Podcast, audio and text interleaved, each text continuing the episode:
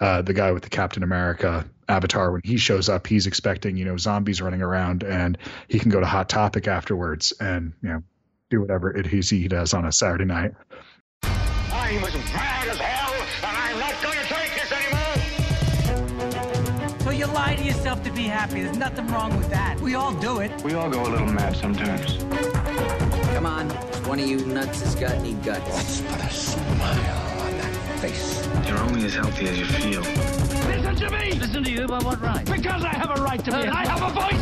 Ladies and gentlemen, welcome to Pop Culture Case Study. Yeah, let's do it. I'm pumped. Let's let the healing begin.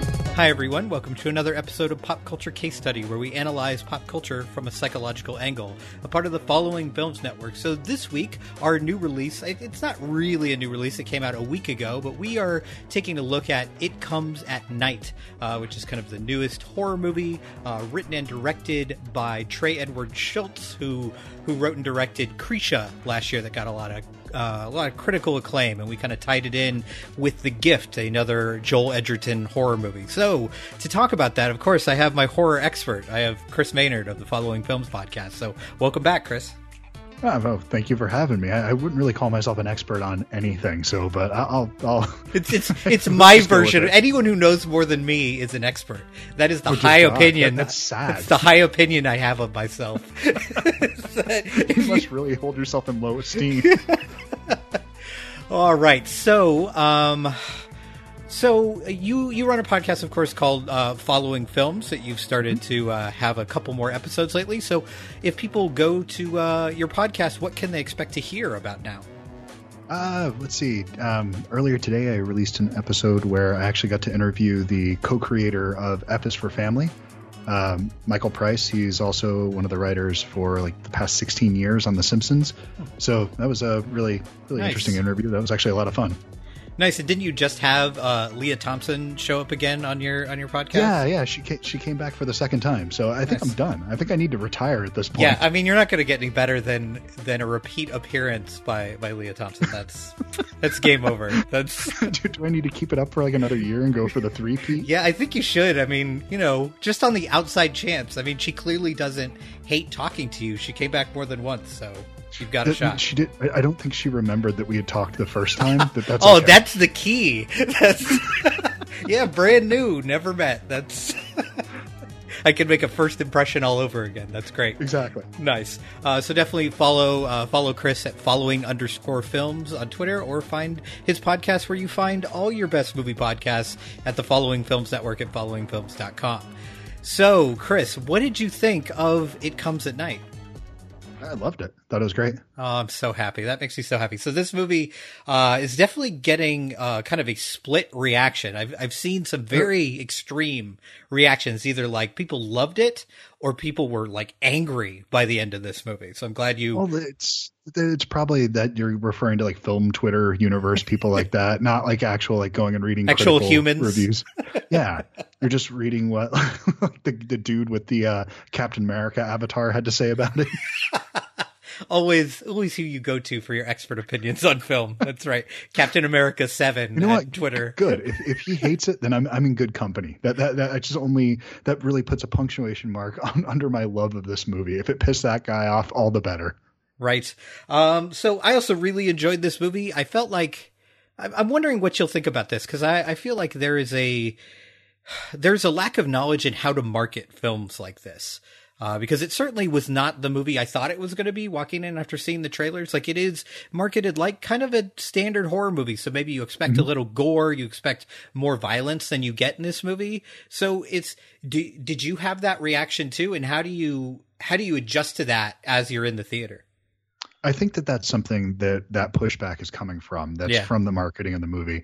Um, I had no interest in seeing this movie because it had that standard horror um, presentation right. in the marketing, honestly. And it, you know, just because I see that there's the A twenty-four label on it, and then mm-hmm. I find out that it's actually a uh, this is Black Phillips extended uh, cinematic universe. Yeah, that's right. Black Phillips makes an appearance in this movie. So uh, w- once I heard that, I was on board. But beyond that, I really wasn't that interested in it.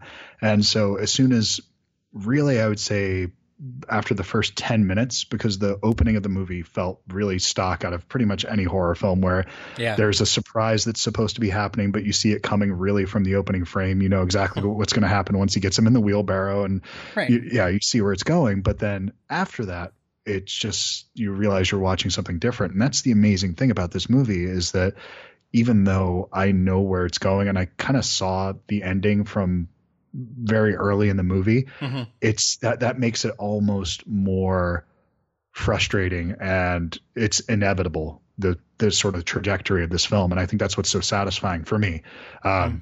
because it, it went against my expectations. Now I can see why. Uh, the guy with the Captain America avatar, when he shows up, he's expecting, you know, zombies running around and he can go to Hot Topic afterwards and you know, do whatever it is he does on a Saturday night. But it, it just it's not going to land for those guys because this is really it, it's a deeply human story. Right. So this is not something that's going to I don't know. I if somebody's saying there's not enough gore and violence in this, what the hell do they need? Because right. uh, there's more than enough shocking imagery in this film for my personal taste. Yeah, yeah, I totally agree, actually. And I think I think more than anything, like I think that that opening scene you talked about, I wasn't, you know, I walked in like not super happy with that because like you said, it's something we've seen a thousand times before. So from that point on, the movie has some work to do to be different, to stand out. And I feel like this almost – it is a horror movie, but it almost fits into that genre of thriller. Too. It's like you said, it's a very human story and it's about how these people interact and what you do in this obviously terrible situation. Like, you know, it's kind of your standard. There's some sort of, you know, I guess, airborne illness out there. And if you get touched by somebody who has it, you will most likely get it. But I, I think that's what I love about it is that there's no there's no necessarily internal logic to how this disease works, just that you are constantly at risk. And I, I felt myself kind of like being on the edge of my seat for the whole movie because you don't really know. There's no way – you don't even know necessarily that like using the gloves and the mask is going to help. All you really know is like, oh, that's worked so far, so I guess we're going to keep doing that. And I really love that the movie doesn't – doesn't kind of move into that area of like, okay, and let's let's have a speech about how this started and how things have right. changed. Like they just kind of throw you in the middle of it and it creates some very interesting kind of moral conundrums for the audience. Like what would I do in this situation with my family? Well, and that's one of the things I loved about the movie is that it has this ambiguity where it's literally about a guy that was a history professor mm. and he wouldn't be able to crack this code. You know, normally right. we have this about a scientist or somebody in right. his family and they figure it all out and you go, okay, there's the buy-in. Or when it's even worse, it's the same history teacher, but he's still able to figure it out because he has a Bunsen burner somewhere in, you know, the attic right. that he just right. happens to have had when he was a T A back in the seventies. um, so that, and that's one of the things that's really frustrating about films like that. And it doesn't do that. And in fact, it kind of sets up ideas that there could be something more than just there could be a supernatural or even spiritual element to what's going on in this film, but it never sure. explores it. It's just presented in a way that there's question marks. And that's what I love about this movie is because you could revisit this um, several times and kind of get different reads on exactly what's going on, I think. Yeah, there definitely is a lot going on. I do like the fact that we have like basically a teacher and a construction worker as our yeah. as our two main characters. Like these are maybe. Yeah, maybe kind of. Yeah. Uh, I don't. What was he? Yeah, he was one of those. He just mentioned like doing a bunch of odd jobs, and one of them was construction. So he seemed like. But was he telling the truth? We don't know but, necessarily. I guess like, we get into that in the spoiler part because right. yeah. Yeah, but I like that, you know, there's no there's no kind of obvious setup for that and that these are just normal people who are thrown into this really difficult situation. And it's like I I will take this over over like your kind of standard zombie fare that is out there right now, because like I guess there is kind of a zombie element to to the illness, but that's not That's not what the focus on. The focus is on the people and how you interact and who do you trust and how do you trust them. And I think Joel Edgerton gives a pretty fantastic performance here. And, and that's not really surprising at this point because he's turned in good to great performance, you know, the last five or six things I've seen, but he's perfect for this role because he's so he's so reserved and he's such a relatively subtle actor and he gets so much across with very little dialogue. And I think that's that's a gift that not a lot of actors have. No, he probably can do more with nothing mm-hmm. better than any actor. I, I, I, I'm hard pressed to think of anybody else because the one that I kind of started thinking of right away was um, Michael Shannon, but he actually has some pretty explosive, big over the top stuff right. sometimes. And you don't see Joel Edgerton doing that kind of stuff. And maybe it was just the Midnight Special connection, thinking about those two guys. Right. But um, he just, he's just, look at him in Loving and this, and his performances are really not that far off. Yeah. You know, another. that's, that's the movie that was in my head as, as I was watching this, like seeing his performance. And it's interesting because they're very different movies. Of course, they, they're, they're different yeah. genres. They're, they're getting across different ideas, but it's, it's a similar performance in the way that it's very, everything is kind of held back and contained, but you are, you're able to access it, you know, through his performance. And he is, he is the one who he like, he's like the anchor for these movies. Mm-hmm. Like, and he's, he's probably, he's almost more important than anyone else in the film, because if, if he doesn't play his role well, then it just becomes another of your standard, like, guy freaking out because his family's in danger. And you get all that from a look instead of from a bunch of screaming and yelling. I, I, I got to disagree with you on that, because I think that really all four of the leads here are fantastic. Oh, I agree. Um, yeah. It, it, it's, but I think that if uh, the one that would be, because his role is the one that you can, it is the anchor. So I think there's more to get into there, and you could have had different takes on it. The way mm-hmm. he did it, I love. Right. But somebody like um, Travis, the son. Oh, yeah. That, that, that his performance in this film, and I think a lot of people would have handled it much differently than he does. And he has such a bizarre, interesting, layered performance here that's so tragic, and not just, you know, it, the idea that there's this teenager, seventeen-year-old kid that's trapped with his parents, and it's he has nobody his own age, nobody to relate to. There's not a girl that he can spend any time with, and it's just so brutal to watch him go through this period for so many other reasons. But yeah, he has a tough, tough role here to play. Yeah, that's a great point, actually. And it's something that I thought of as I was leaving the theater when I saw it, is that for such a young actor, I think he's actually like in his very young twenties, but it's, it's a really impressive performance, because it, it just did get me to thinking about this idea that, like, you know, being a teenager is terrible, regardless of your situation. But literally, like, he has no contact with the outside world. He just has his mom and his dad. And what would that do to a teenager? Like, how maladjusted would you be? And it makes sense that, like, when, you know, other characters, you know, kind of come into, come into the house, like him having these thoughts and these feelings about them almost immediately. I was like, oh, of course he would. And it actually made me think of that other A twenty-four movie, The Witch, uh, where you sure. have the, you know, the young brother having sexual thoughts about his sister, but he's, he's removed from the world. So he has zero outlet. And the same thing with this kid. Well, yeah. And there's the, the this kid's slightly, um, it, it's a little bit more understandable what he's going through, but yes. there's, So his reaction to it is so much more interesting and so much more.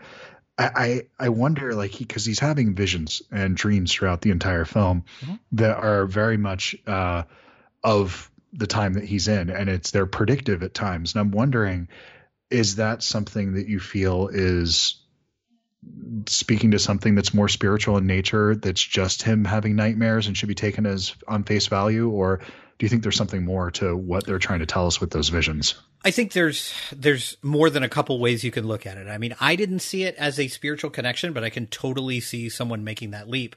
What I saw it, uh, the way I saw it was this kind of idea that no matter no matter what you do to protect yourself, the outside world is getting in. It, mm-hmm. It's going to happen one way or another. So it's like this kind of just – it's this – his nightmares to me were just the inevitability of – of violence, the inevitability of the outside world encroach, encroaching, that you can't ever be completely safe. And I think he's, he's one of the few characters in the movie that realizes that. Like, he, you know, he's willing to go chase after his dog. He's willing to take these risks because, you know, the the world is coming in one way or another. Like, what's, what's the end goal here? If you're, say you're in this situation and outside is dangerous and you can't go out there, is the end goal to just live with your family until you all die? Like, it, it, you know, and then it's like, okay, the difference between living and surviving, and is this worth it, or should we take risks? Right. And you were talking about thinking about another movie when you were watching this. The one that I kept thinking about, well, oddly enough, was The Shining. Okay. Um, and there was some imagery where it would have these long pans and oh, long yeah. sort of down the uh, hallways. And at the end, you have this red door, and it just really felt like something out of that. And you have this sort of claustrophobic film, and mm-hmm.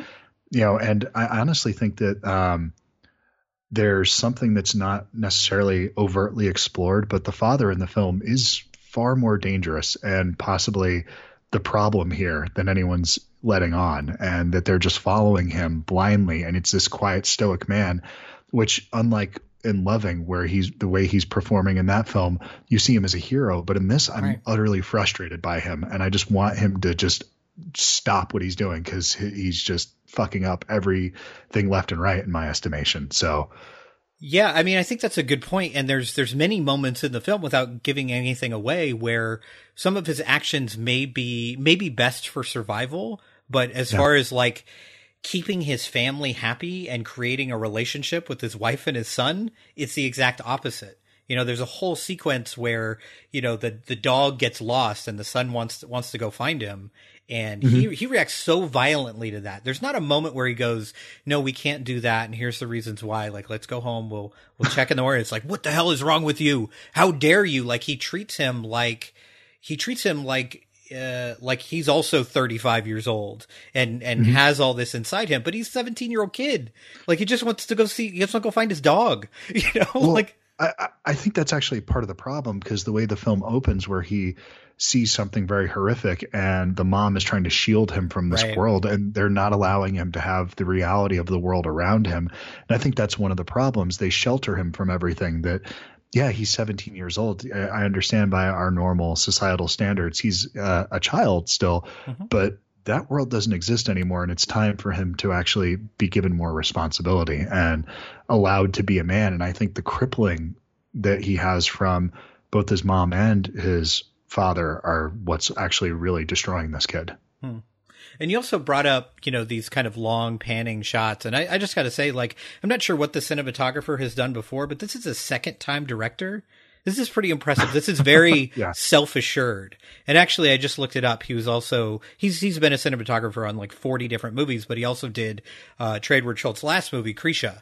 Uh, so they yeah. clearly have this really cool working relationship. But I just kept being stunned by by kind of the smoothness of this movie and how how professional it looked, as opposed to sometimes you see a first or second time director and you're like, okay, I can see that you've got some skill, but you've got a ways to go. This looks like someone who is a veteran and really knows what he's doing, not only as a director, but within the genre, because I, you know, I felt this encroaching dread, you know, for the whole hundred minutes of this movie. I was, there's a part of me that was really uncomfortable watching this, because oh, there's, yeah. there's no, there's even by the end of the movie, there's no release from that dread. That dread is there from the opening shot till the closing credits. And it is tough. It's a tough sit in a lot of ways.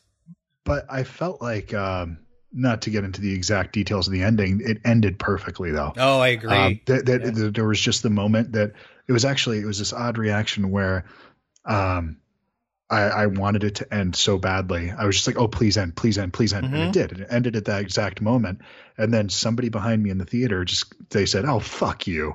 And so There's a lot was, of that I've heard. Yes. And so that, that that's kind of like it's one and it's not a it didn't feel like an Inception ending where I thought that was a cheat and just mm. kind of stupid, honestly. Um, this felt like it was earned and it was appropriate for the story. Yeah. I mean, we'll definitely get into that uh, in the spoiler section, because that's, I think there's, yeah. there's a lot, there's a lot to talk about there for sure. Um, but I also, like you mentioned, the kind of the four leads, like we also have this, this other couple who kind of comes into the picture.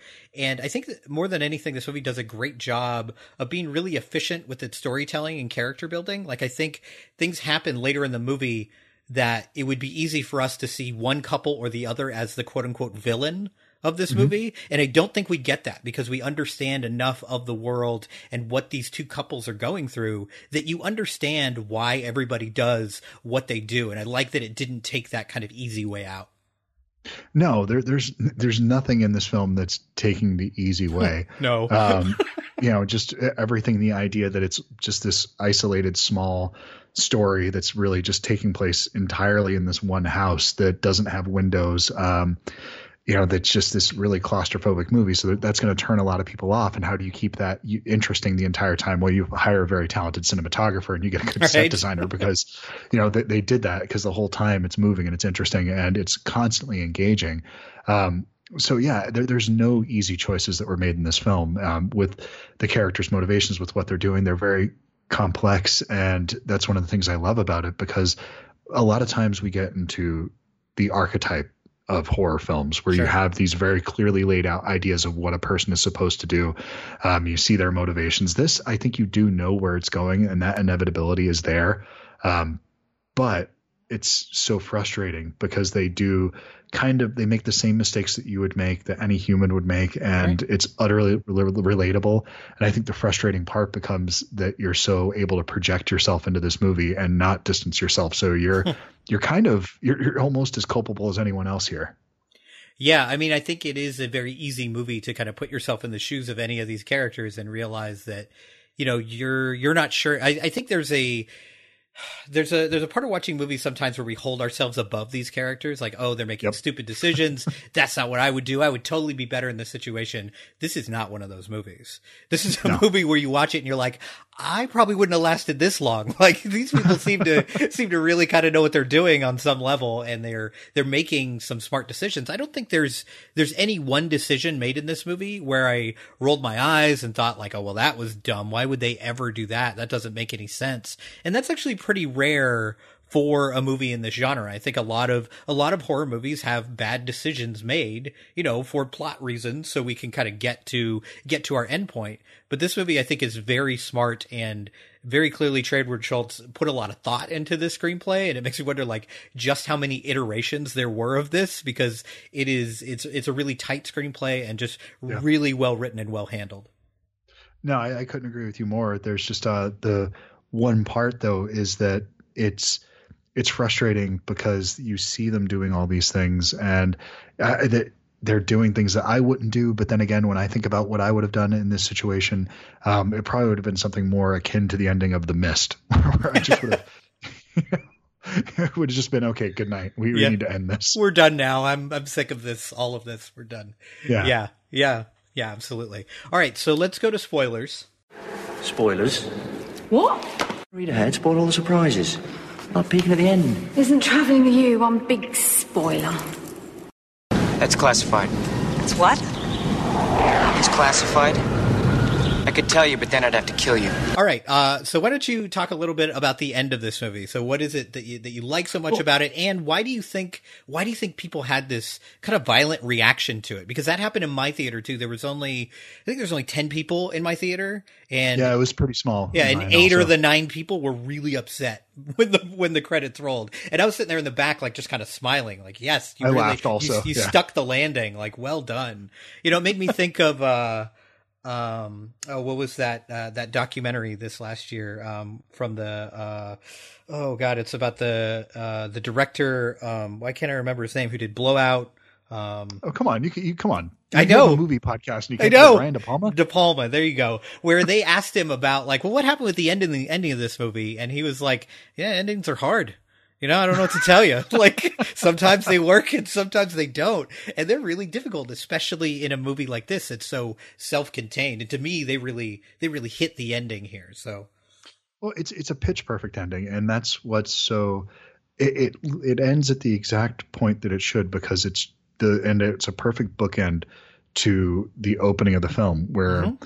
you, you take it one step further, and you we have a good idea that these characters are both sick in the end, and you know they're done. Yeah. So there's no, nothing else that's going to happen, but it's just the two of them staring at each other, and they have nothing left, and they're absolutely devastated and destroyed. So it's a very frustrating ending for people in that way, because it doesn't have that, re- that resolution. You don't have, you know, the Julia Roberts kidnapper jumping up and he, you know, pops one in her in the guy's head, and then it's, you know, the credits roll. Right. So it's this, you know, it's a frustrating ending for people because it doesn't have the payoff that most people have. For me, I was excited by it because of how just a gut punch it was. Yeah. And I was, it was one of those things when I walked out of the theater, I was like, God, that's something I never need to see again. This was just, right. that's a rough, this is a rough sit. But by the time I got home, I was still thinking about the film, and I was kind of running it around and thinking about these different ideas in it. And there's, you know, things that happen in here that I have no interest in revisiting necessarily, because I, I don't really like watching kids get shot and, oh, you know, weird. grandpa dying. Yeah. It's not, not something. What a softie really... you've turned out to be, Chris. I know. I know. I'm, I'm a, yeah, just a big pansy. So it's, it's not something that I thought I would want to re- revisit, but it's just everything that happens here is earned. And, mm-hmm. I keep going back to that, but it's just something that I think you were mentioning with the screenplay being so tight and it's so thought out and every piece plays into, you know, the piece before it or what's happening afterwards. And it's just the way that that opening is frustrating. It, the way that the son, the son dies mirrors the way the grandfather dies in the beginning of it. And then you just have this little coda afterwards. And it's, it's, It, for me, a perfect ending for the film. Yeah. I mean, we talked earlier about kind of the inevitability of the, of the world coming in, of death. And this, this really hammers it home. Uh, like, especially as you mentioned, that last moment with these two parents who, I mean, honestly, regardless of whether they're sick or not, like they're kind of done. I mean, oh, yeah, this, yeah. they're over one way or another. Their son, you know, is, it's, his life is gone. And that's, I think that's one of the things that's kept them fighting so strongly, is they have a future to fight for. And now they don't. Uh, and, and I actually, like, I had heard before I went in that people were upset about the ending, and I actually wish I hadn't heard that, because like for the last, I'd say twenty minutes of the movie, I was like, is it going to end now? Okay. I can see, I can see why people be upset if it ends now. Like, cause there's a, there's a moment where before these kind of pustules show up on this kid's body, he's coughing and he's just like staring in the mirror. And there's this moment where you can feel like he's wondering, like, oh shit, is this it? Is this happening? Yeah. yeah. And I thought the credits were going to roll then. And I still kind of would have liked that, but I could understand why people would be upset. But I, I just think the ending of this, like you said, it's pitch perfect. It exactly, it, I don't know. I don't know what you were expecting as you go through this movie. This movie is not going to have a happy ending. It's not going to, it's not going to tell you all of the secrets of this world they've built. It's just, you know, this is, this is their life. They probably don't know what's going on. They definitely don't know. So I just felt like it really, and I was surprised by how well it fit the story. Like, it was like, no, this is, like you said, you can kind of see the ending coming, but just because something is predictable doesn't mean it's bad. Sometimes no. it just fits. Sometimes it just works. And that is the ending that the story is leading you to. So that, that stuff really, really worked for me.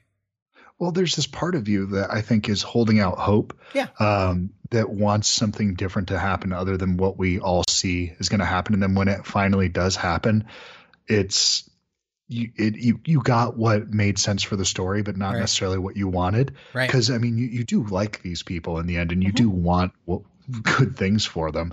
But, I mean, you see where they're going. And, yeah, I, I can I can understand why somebody wouldn't necessarily want to – spend time in this world or enjoy this film, because yeah, it's not it's not happy, it's not satisfying for some audience members. But I don't know, for, for me, I I really did appreciate the fact that it it didn't pull any punches and it didn't do anything in a way that felt cheap or dishonest.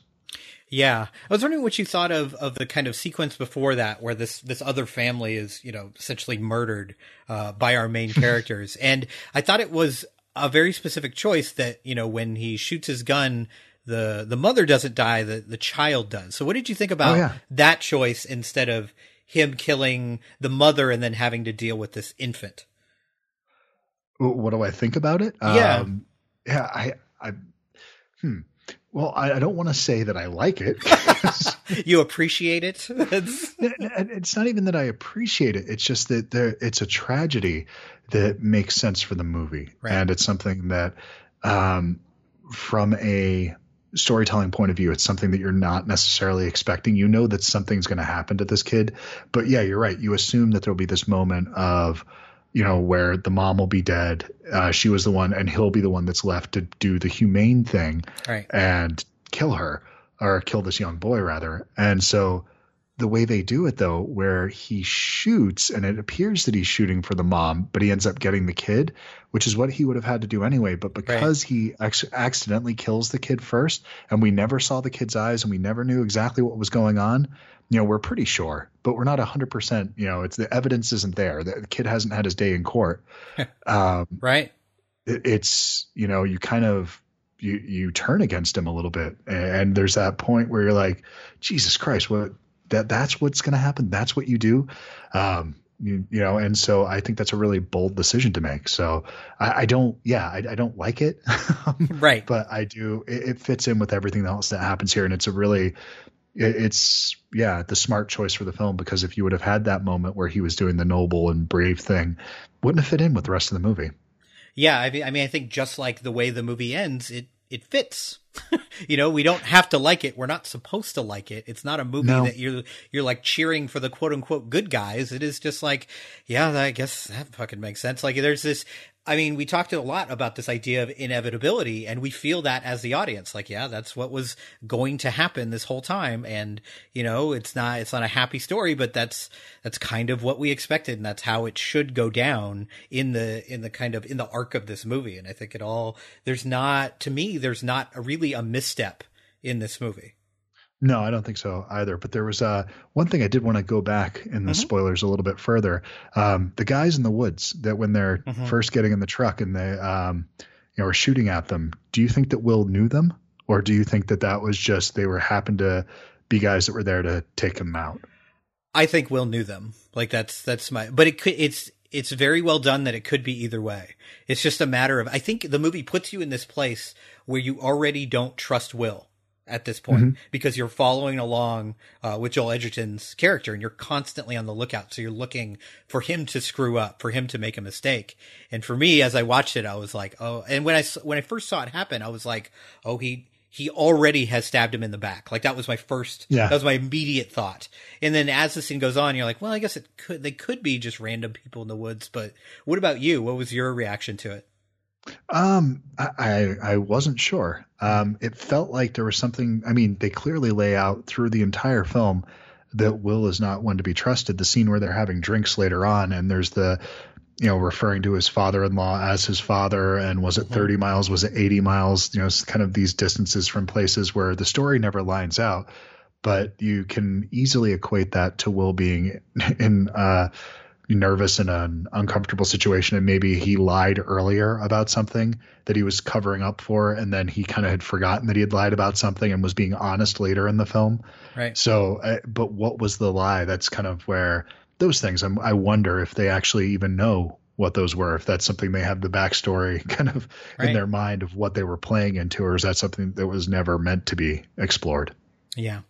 All right. Uh, I think that's it for the movie. I had one more thing I kind of wanted to talk to you about it because it's something I've been, I've been curious about as I've kind of examined my own viewing of horror movies. So, you know, you probably know this, that like I have, I, I have a pretentious streak. Uh, and especially when it comes to horror movies, there's a long time in my life where I was like, uh, you know, other than like these certain movies that I really, really love, like horror's fine, but you know, it's cheap. It, you know, it just, it does, it does the same thing in every movie. But after seeing like, you know, movies that have come out the last four or five years, these fantastic horror movies like this, like It Follows, uh, like, uh, like The Witch to a lesser extent, like The Babadook, like there are the, the art house horror films. Yeah. Yeah, exactly. So it's kind of opened my eyes to what horror can be. And it's actually led me to watch other horror movies that aren't necessarily art house, uh, but movies that I've ended up really enjoying. So I was wondering if you th- like, are we like, you keep hearing like, oh, we're in this renaissance of horror. Is that true? Or have these types of movies always been there?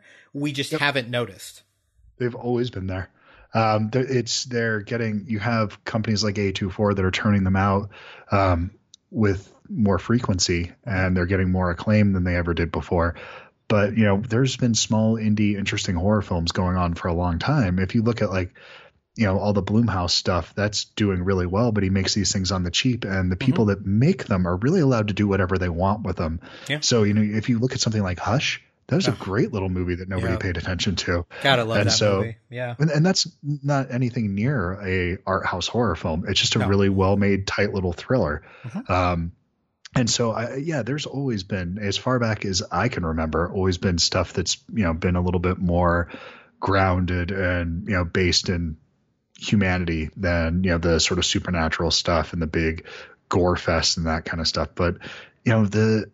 There's a point though where these trends they have they come in and out and then they start to fall apart, and this might be one of the ones that starts to, you know, crumble it for to some degree, because I think they had much higher expectations for this film right. than what it's actually doing, and you know, audiences don't really like this from their horror movies right. and that's why this was stuff that used to be just direct to D V D or V O D, and now they're actually giving theatrical releases, which is great because that's where I'd rather see them, but mm-hmm. th- this will go away and it'll get back to, you know, big gory stuff, I'm sure. Right. Yeah. So I'm just going to need to do a better job of kind of seeking out this kind of stuff, because they've been like horror movies the last four or five years have been some of my favorite movies of the year. Like not just like, oh, that was more enjoyable than I thought, but like, you know, in my, you know, top three, top five of the year. So I need to do a better job at searching that out. So you're going to get lots of messages from me for, for recommendations.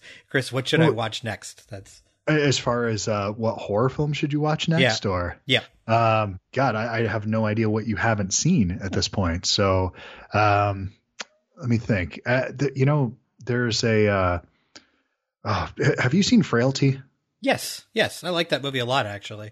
I was just going to say with Bill Paxton kind yep. of on the mind, that that was one that I think got, it was underseen and was a really good little horror film. That's definitely worth checking out. Yeah, absolutely. So I'm going to tell you the next horror movie I'm going to watch, because we're going to take a break and then uh, bring in Britt for Fangirl Fixation and her film education. And we are watching another critically acclaimed horror movie of the ma- last couple years called Spring. Uh, so we're going to ah, great movie. So we're going to check that out. And then Britt's going to tell us about uh, the new movies coming out this week. Uh, so, Chris, one more time, why don't you let people know uh, where they can find you online?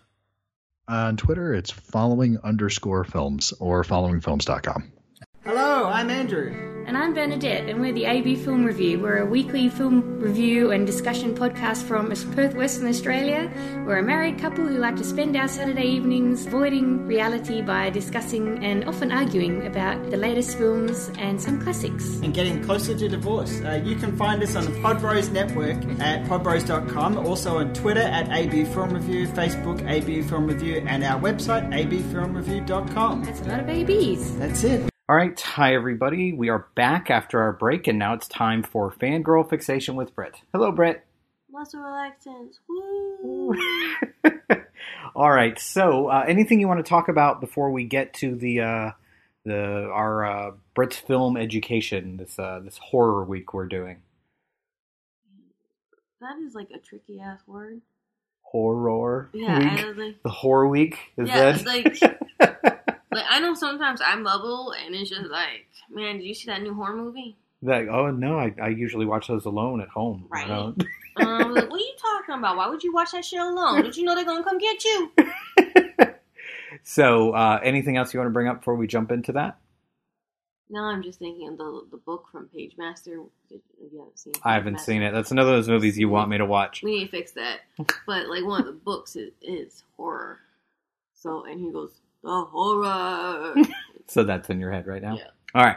So uh, this week, as far as the podcast, earlier in the week, we took a look at The Gift, uh, which is a horror movie starring and directed by Joel Edgerton. And this week, of course, you just finished listening to our review of It Comes at Night, uh, which is another horror movie starring Joel Edgerton, which I wouldn't allow you to see because uh, bad things happen to animals. So this oh, movie was right. not for you. No. Yeah. Yeah, I mean... I saw the trailer and I was like, meh, mm-hmm. maybe. And then Dave looked up the bad things happen to dogs. I'm like, and I'm out. Yeah, and I'm done. Yeah, so we chose uh, we we chose that movie not only because it's uh, a Joel Edgerton movie, but also because it's one of those kind of, you know, art house horror movies. These horror movies that were really well reviewed. Um, so both It Comes at Night and The Gift got really good reviews, and so did the movie we're talking about today, which is called Spring, uh, which is actually available on Amazon Prime for free. So if you want to watch it, it is there for you. So Britt, what did you think of of Spring, and how would you describe it, first of all? If like, like if someone said, like, I heard about this movie Spring, and you said, yeah, it's about, what would you say? Because um, I'm having a difficult time with this, because it's very different. It's uh, it's about a guy who goes to Europe to try and find himself after dealing with the grief of the loss of his mother. I don't mm-hmm. feel like that's spoilers. That's the, the first scene. fifteen minutes. Yeah, it's the first scene oh, yeah, she well, dies. Yeah. I mean, that's that's the setup. But yeah. where he deci- what he decides oh, sure. to do happens sure. like, pretty early on. Okay, so goes to go find himself dealing with grief. Um, meets a girl. Falls in love way too quickly. Oh, look at your judgment. Too quickly. uh, and then he learns why he should be more careful.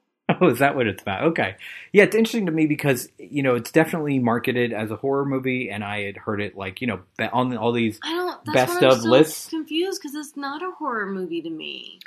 To you. Uh, but I think there's a horror is actually a really wide genre. Um, I've heard people refer this Uh, to this as more science fiction. I've heard people call this a romance. I've heard people call this like a philosophical film, and I think it's all those things. To me, it's more of a paranormal romance. Okay, sure. But doesn't that have its roots in horror? I mean, the paranormal romance that got big, right, with yes, Twilight, that has but, its roots in is, Dracula. So it's just, okay, so I'm going to pull a G D T here. Okay. Everybody called Crimson Peak a horror, a horror movie. Uh-huh. And he's like, no, it's not. Okay. So I feel the, the that's kind of how I feel with this one. It's like, it's not a horror movie. Okay. It's a thriller. It's suspense. Um, I think it's because there's like little elements that are missing for me. Okay. So let, let me ask you this, because I think this is actually a really interesting exercise. What what makes a movie a horror movie to you? Like, what was this movie? You said it was missing something. So what was it missing to make it fall under that genre for you? I have to be scared at some point. Oh, see, that's not fair, though, because then you could you could say you could watch a movie like Halloween, and if it didn't scare you, then it's not a horror movie. But, I mean, but, but okay, so it has to have the intention of causing fear.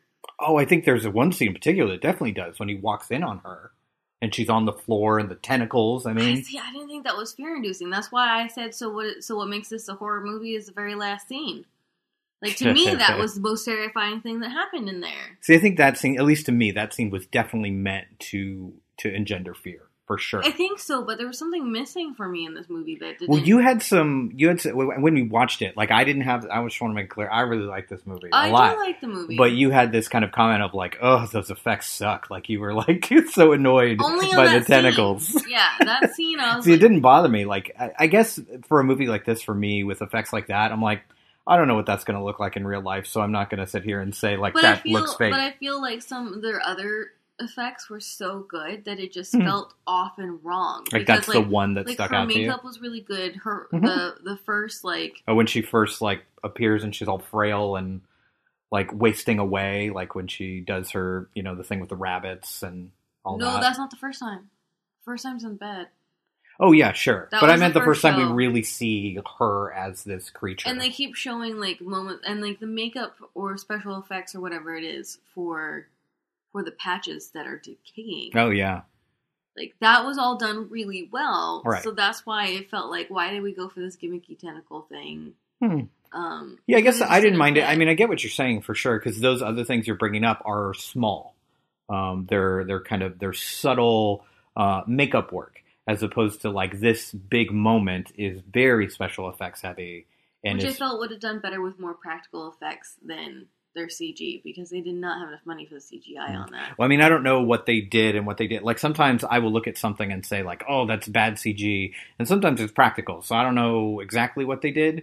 Uh, but I can assume the kind of movement of the tentacles was was computer-generated. Yeah. At least it felt like it, but I'm not sure about, like, all the stuff coming out of her body. And oh, no, all that. not that not that stuff. I'm I'm still talking specifically about the tentacle, goddammit. The tentacle is what I had issues with. The rest of how she looked when he walked into the room was kind of cool. It's that one tentacle that does a little weird flippy thingy at the end. See, I like that. I love that bit. Um, so, other than that kind of moment, like, what did you think of the movie? Did you think it was good? Did you think it was great? Like, I where do you sit on movie. it? I think, oh, I think that's the other thing that, like, for me with horror movies is that, like, pacing.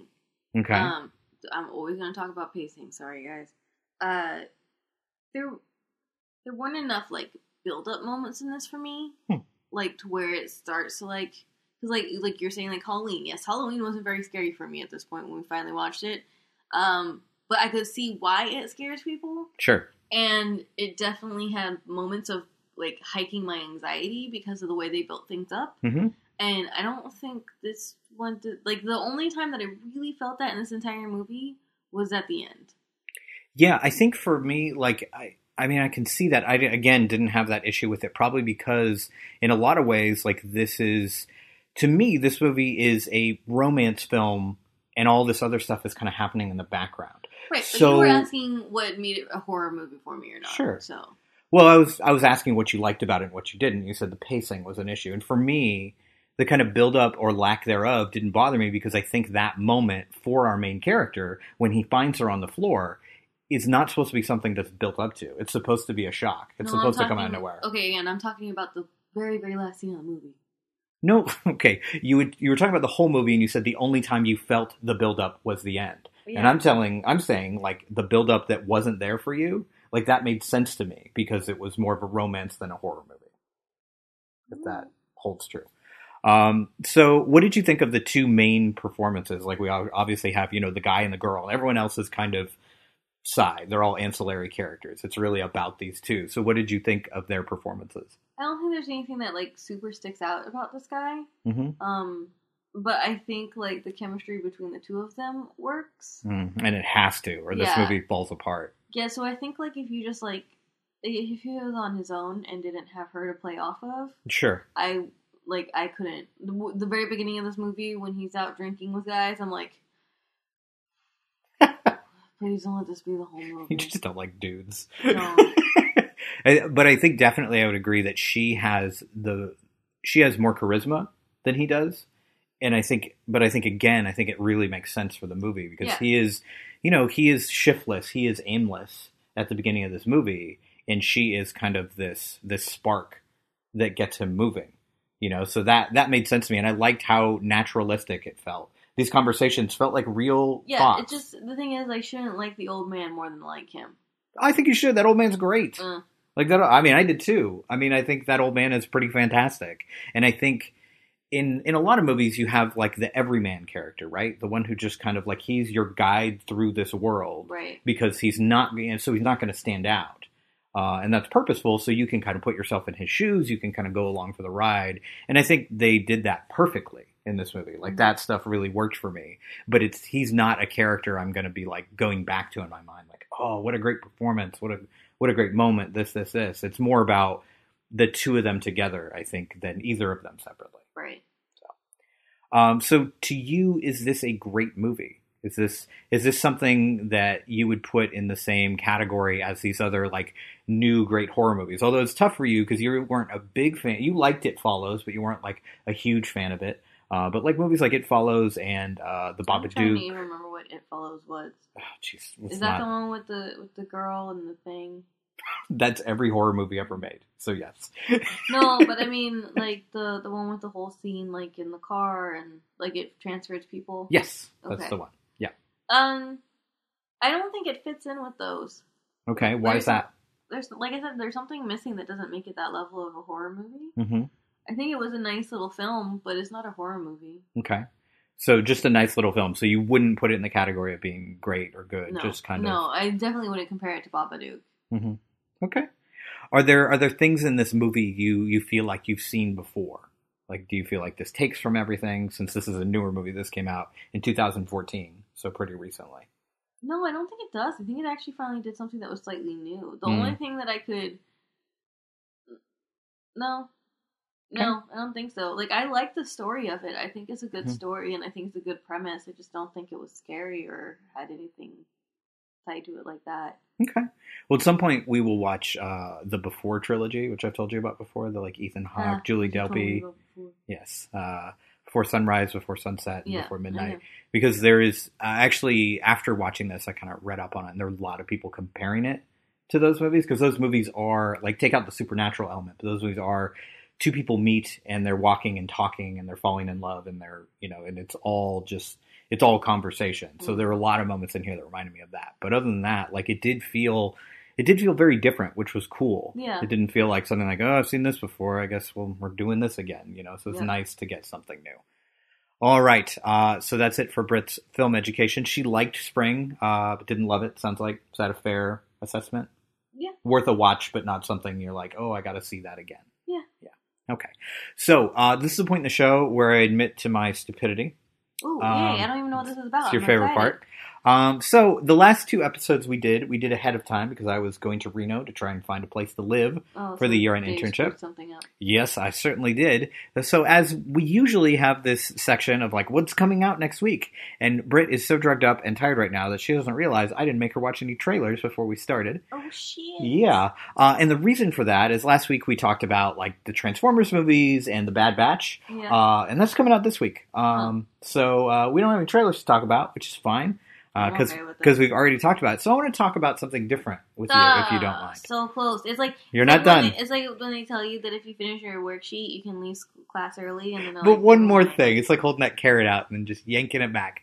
All right. So what I wanted to talk to you about, because it's it's something that kind of confuses me when it comes to when people want to see movies. Because I want to see everything. So I am a terrible gauge for, like... You really are. Especially yeah. with that squelchy thing you were watching last night. I don't trust you anymore. Oh, I was watching The Beyond last night. Yeah, it was great. Um, so if you like uh, nineteen eighties uh, Italian horror, check that out. It's fantastic. But what I want to talk to you about, because as I said, I'll see anything. And honestly, most of the people I interact with, especially on Twitter, are, you know, are big film fans. And they'll watch anything. Um, so shocked. So it makes me wonder, and this is the time where I... see you as a quote unquote normal person, because you're kind of insulted. No, because you're like outside of that of that world where it's like I want to see everything. So I was wondering if you could try to put into words what about, because we usually talk about trailers. What about a trailer will will like spur you to go like I need to see that movie? Well, I don't know if I'm a good gauge for that because I got excited over Despicable Me three. Okay, let's take kids' movies out of it because you'll watch because that's I think that's, that's the category you'll watch anything in. You'll watch Almost. Over the Hedge. You'll watch The Nut Job. I didn't watch Boss Baby. Yeah, it's because you love me. That's because you didn't want to drag me to it. It is.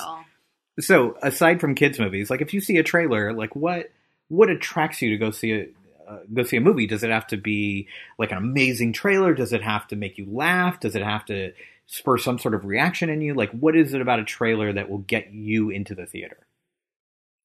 Well, that's hard now because there's so many things that are remakes and mm-hmm. like nostalgia pokes. Right. Um, so you feel like sometimes you'll go just because there's nostalgia for you. There's, so there's the trailer moments. Could be shitty. Yeah. Uh-huh. It depends. Well, yes and no. Like I like I really wanted to see Teenage Mutant Ninja Turtles to start off with, and I saw a trailer. I'm like, I'm out. Yeah, there is definitely a, there's a fifty-fifty thing going on there, because if the trailer screws up, yeah. then you're like, that's not my fill-in-the-blank here. Yeah. I'm not going to watch that. Um, I like trailers that don't tell me too much. Okay. Like, you know, back in the day, like, the most perfect trailer ever, ever, is still Independence Day. Oh, yeah. We'll never get a great trailer like that again, because we know too much about stuff Because, now. like, like stuff, stuff like, so, like, stuff like that, I was like, in. I don't even know what the hell it is. You I'm and everybody so else. In. It just gave you things exploding and a date. Yeah. Like, okay. um, but it's, so let's see. Let's let's talk about like some of the trailers that interested me recently. Beguiled. Okay. Uh, partially because I'm just like a period movie whore to begin with. Okay. Um, but she gave enough about the characters. And enough about like what may be going on, mm. but it still left me questioning so yeah, much I still that, don't I, know that I need to see it because I'm like, what the hell is actually happening? Yeah, I'm like, is it a murder story? Is it a like Frankenstein story? Like, there's there's same, a lot going on. Same in the trailer. With My Cousin Rachel, which okay. again is a period piece, so I'm mm-hmm. already going to be somewhat interested. But the, the same thing, it gave me a lot of information, but didn't actually tell me how the movie is. Right. Um, like you still have to piece it together as you watch it. Yeah. Instead of most trailers where it's like, oh, so that's what happens at the beginning of the third act of that movie. But also, so I also feel like with nostalgia trailers, I tend to be way more hypercritical because all of my mm. friends were like, yeah! Like, Star Wars, I saw that trailer, I'm like... It's my face when I saw The Force Awakens, too. Yeah, so... it's fine, like, it's good, it's just like, not, like, yeah, amazing. You guys are talking about the Force. Yep, it's happening, it's a thing. Doesn't and see, the, I think the Star Wars trailer pissed me off more than anything else because, honestly, uh, a friend of mine has a, has a podcast uh, called the Cinema Bun Podcast, and they talked about you could just get a piece of cardboard and write Star Wars on it and put it on a screen and be like, yeah. I'm in! Because that's all they need. They don't need marketing. Like, it feels like they're making trailers just to have fun yeah, as so opposed to, to, like, pump to up the movie. Movies that, that, like, I watch a trailer, I'm like, I really want to watch that. Well, last week you liked The Bad Batch. You liked that trailer. I did. Yeah, but you said that it might be too much for your anxiety because it was like all all the colors and all the movement. It's like the post-apocalyptic oh, bad, one. Bad Batch. I yeah. keep forgetting what that movie is right. because in my head, Bad Batch. Good is for like, the trailer. Well, because with the name Bad Batch, I think a heist movie. A heist movie? Oh, I could see that. Like sure. some ragtag heist movie. And maybe it go, is. I don't know. They got to go hit up some bank. Like that is what mm-hmm. I think every time I hear Bad Batch. Okay. Um, like Ocean's Eleven style bullshit. Okay. Um, okay, now I remember which movie that is. Yes, that does look interesting. Yes, I'm probably going to have issues with my anxiety because of the scoring. Mm-hmm. Um, but I do I do want to see that. Because, because, again, that's another one where it's like, you give me, like, all these cool, like, little tastes of things, but mm-hmm. don't actually tell me what the hell's going on. Right. And that's what's going to get me to go see a movie. So more. For you, so I, I feel like there are two types of trailers out there, really. There's a trailer that tells a story. And there's a trailer that gives you images. And you don't like the trailer that tells you a story because it gives away too much. It gives away the narrative of the movie. Yes. Whereas you'd rather see like, ooh, these are things you can look out for. Yeah. And then fill it in when you go. Like a Blimpies commercial back in the day. Yeah, I don't know what you're talking about. They used to say that they did their commercials that way because um, different colors make people hungry. Oh, okay. Sure. So their commercials were to make people hungry for their sandwiches. Okay. All right. So is there a difference to you in a good trailer when it's something that's that you already know about the property and something brand new? And which do you think has more work to get you into the theater? Something that's brand new or something that you're like, oh, I know what the Turtles are. I know what the Power Rangers are, whatever it is. Which is the harder sell? The harder sell is something that I don't know about. Because mm-hmm. if it's something that I already love from my childhood, just don't fuck it up. Yeah, you're either going to love it or hate it. Yeah. No in like, between. Yeah, so, like, I'm already interested. Like, when, when I heard about Power Rangers, I was like, yeah. Mm-hmm. And then and then I saw the trailer, and I got more excited. Right. Um. And then Turtles, the opposite. Turtles yeah, was then, the oh opposite. God. I was like, yeah, Turtles. And then I'm like, oh, okay, I'm going to go watch everything from my childhood again, because you guys are now ruining it. Right. Um. And, like, at this point, Transformer trailers, I can't deal oh, with. Oh, they're all the same anyway. Like, I mean, I just stopped paying attention. Like, oh, it's Optimus Prime's voice again, I guess. Like, yeah, so, here we so are. I think, well, it depends. It depends on which nostalgia it is. It depends on what something new is. Sure. But, um... But generally, yeah, it's tougher I th- for But new there are products. Sometimes where newer things are more likely to grab me because I'm like, oh, I haven't seen something like that before. Right. Which is nice. Are there, um... I guess the only other thing I, I was wondering, like, are there other things that will automatically pull you into a movie? Like, are there certain actors? Are there certain directors? Are there are there certain topics other than period dramas that, like, really will grab you and go, like, oh, I'm going to see that? Like, because I have actors that I'm like, I'm going to see that no matter what it is. I don't care. Because I really like Kevin Kline or, or whoever it is. Um, Emma Thompson, usually. Mm-hmm. Period drama. Yeah, exactly. um... I would have said Michael Fassbender like a couple months ago, but now I'm kind of on the fence with that. Same with Benedict Cumberbatch. Why Why are you on the fence with those two actors in particular? I don't know. Oh, interesting. So it's not like you saw a movie that they were in and you're like kind of soured on them. No, yeah. But there's something... No, there's just something we're just like, hmm. I mean, I'll still want to watch it, but it's not like I have to go I see gotta that go in the see theater. It. Sure. Um, I'm starting to really like Sofia Coppola. Mm-hmm. And... um. Well, soon we will be watching at least two of her movies together. So. No, my brain just died on the other director that I'm a really big fan of that I would watch it from. Do you besides, know? Besides G D T, there was somebody well, else. Yeah. Do you know what the director has done? No, nope, my brain style? just like literally no? literally. All right. It happens. So it sounds like there are people out there that will bring you into the theater, but they're pretty few and far between, and it kind of and it fades. Yeah, and a lot of times, like for me to do that, it also has to be a combination of people. Okay. Like. Like, um, oh, what was that movie? Red? Mm-hmm. That had, like, Helen Mirren oh, yeah. and Bruce, Bruce Willis, Willis. And, like, so there's, like, it's, like, certain combos of cast. I'm like, well, I can't not see that. I just thought of, you know, in the nineteen eighty-nine Batman, the Tim Burton Batman, where the Joker releases, yeah. like, the poison, but it's only in, like, a combination of products. Like, mm-hmm. that's you in movies. Like, if it has this director and these four actors and this writer and this color scheme, yeah. then I'm in. I'm, like, I'm very, like, I am honestly... fairly difficult to please, but then also very easy to please in some senses too. Yeah, I think... I'm a complex creature. I think you are easier to please when it comes to nostalgia and harder to please when it comes to new things. Yeah. Because uh, when it's, you know, like when we saw like things like the Marvel movies or Deadpool or any of those, like you're pretty, you're like, okay, like there are things that I didn't like about it and things that I wouldn't have done, but I had a good time. Yeah. Whereas like newer movies, it's kind of like you get a little more critical about them. Because you don't have that, that pull yeah, towards it already. True. And I think that's pretty much everybody. I think things we have... Oh, my friends rip apart Marvel movies, but... Well, that's because they don't, like... I mean, to me, it comes off like when you're when you, when you're this self-professed fanboy or fangirl, and then you go in and rip something apart. Like, you just want to hate. And that's fine, but just admit it. Mm-hmm. Like, you just want to go in there and hate something. Like, I'm I'm trying to be better about that in general and, like, going in with a more positive attitude and being like, let me see if I can enjoy myself. Do you, like, choke a little bit when you say that? No, not at all. Because, like, I don't know. It just, the, the hatred of movies, like, it gets really old and it gets not fun. No, yeah. You know? It's just like, that sucked too. Oh, great. Why am I watching movies if they all suck? Yeah, so basically, like... basically the way that I look at trailers is the back of a book.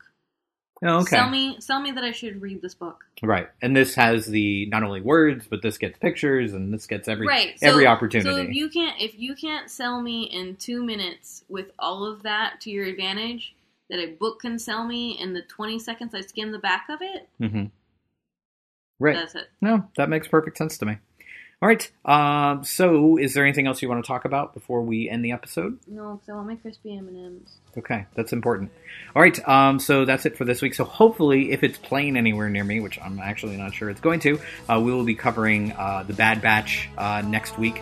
So in order to pair with that, we are taking a look at A Girl Walks Home Alone at Night. So I finally get to see it? Yes, which is Anna Lily Amirpour's uh, earlier movie. It's her first movie, whereas The Bad Batch is her second. So until then, I will be here diagnosing your favorites and judging you for what you watch. Take me out tonight,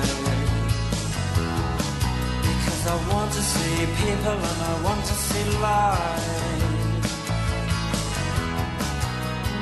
God, isn't technology fucking great? God damn. Sort of, but I think yeah. we're missing a lot of good shit because of it.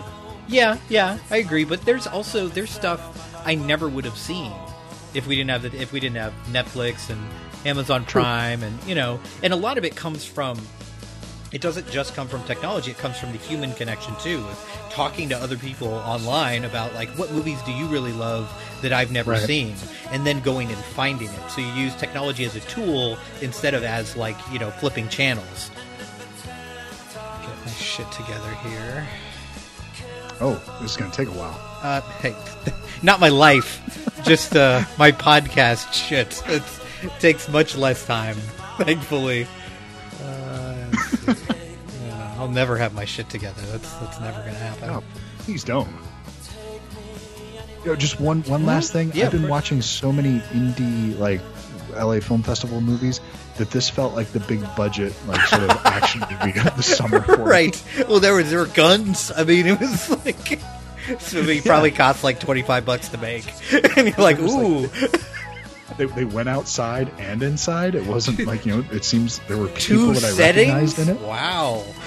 Yeah, yes. Cool. Joel like Edgerton might as well be Brad Pitt to you in this movie. Big star.